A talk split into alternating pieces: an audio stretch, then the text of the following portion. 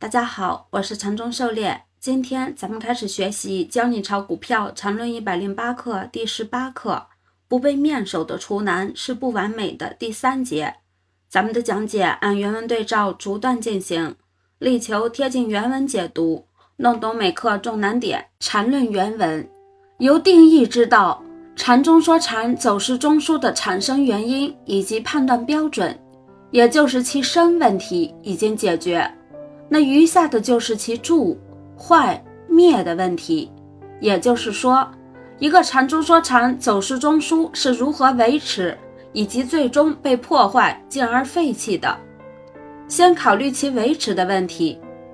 维持禅中说禅走势中枢的一个充分必要条件就是，任何一个离开该中枢的走势类型都必须是次级别以下的，并以次级别以下的走势类型返回。该问题很容易证明，因为无论是离开还是返回，只要是同级别的走势类型，就意味着形成新的缠中说禅走势中枢，这与原中枢的维持前提矛盾。狩猎解读：生、住、坏、灭，就如同春夏秋冬一般，事物发展由生到灭的四个阶段，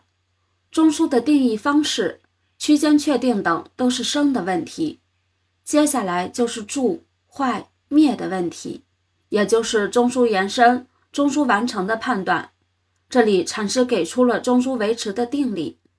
维持禅中说禅走势中枢的一个充分必要条件，就是任何一个离开该中枢的走势类型都必须是次级别以下的，并以次级别以下的走势类型返回。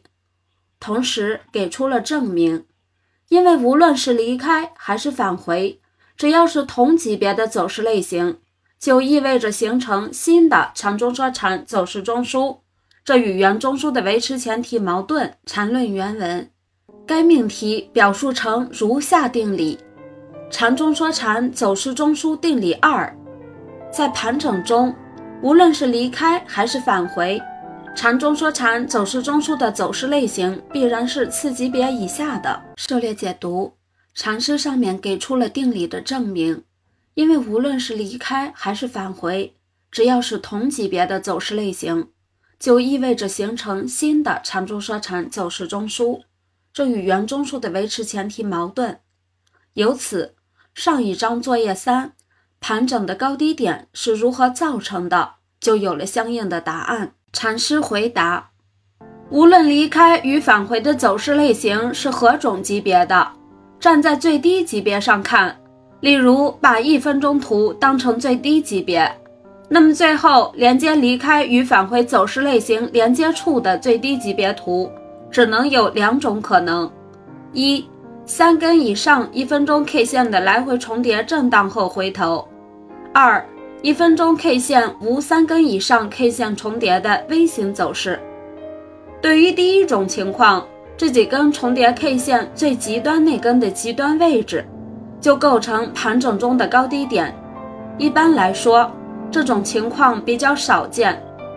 对于第二种情况，这个 V 型尖顶那根 K 线的极端位置就构成盘整中的高低点，这种情况十分常见。这也是为何真正的低点和高点总是盘中一闪而过的理论依据。缠论原文：本 ID 的理论能解释技术图表上任何细致的问题，这才是一种真正理论所应该具有的品质。这样的理论不需要什么诺贝尔的奖励，那一百万美元在市场上算得了什么？精通这样的理论，市场会给予你多得多的回报。狩猎解读，缠论从底层笔段构建到中枢走势类型和买卖点分类，以及区间套方法的背驰判断，是形态学和动力学兼顾的系统性市场技术分析理论。它的完备性和涵盖面比其他常用分析理论都要好，有很强的逻辑性和很高的哲学思想在其中。另一方面，也是因为它系统性强。要学好缠论，就要下更多的功夫，才能理解和掌握运用好它。好在禅师一百零八课及其课后回复中反复讲解，认真学习体会，一定能有所收获的。缠论原文有了上面两个缠中说禅走势中枢定理，不难证明定理三：某级别缠中说禅走势中枢的破坏。当前仅当一个次级别走势离开该长中说缠走势中枢后，其后的次级别回抽走势不重新回到该长中说缠走势中枢内。涉猎解读由定理二的证明和反证可知定理三，否则与定理二矛盾，这里也就形成了第三类买卖点。换句话说，中枢破坏的标准是形成了第三类买卖点。缠论原文。这定理三中的两个次级别走势的组合只有三种：趋势加盘整，趋势加反趋势，盘整加反趋势。其中的趋势分为上涨与下跌，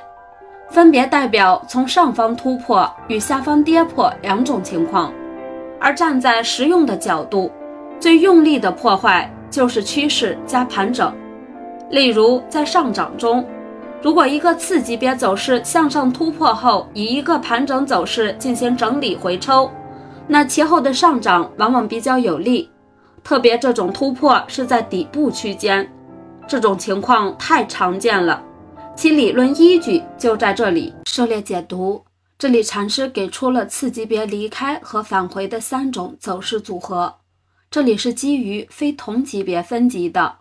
不允许盘整加盘整这种组合类型，最用力的破坏就是趋势加盘整，这是短线操作的精髓。多总结寻找一些这样的实例来操作。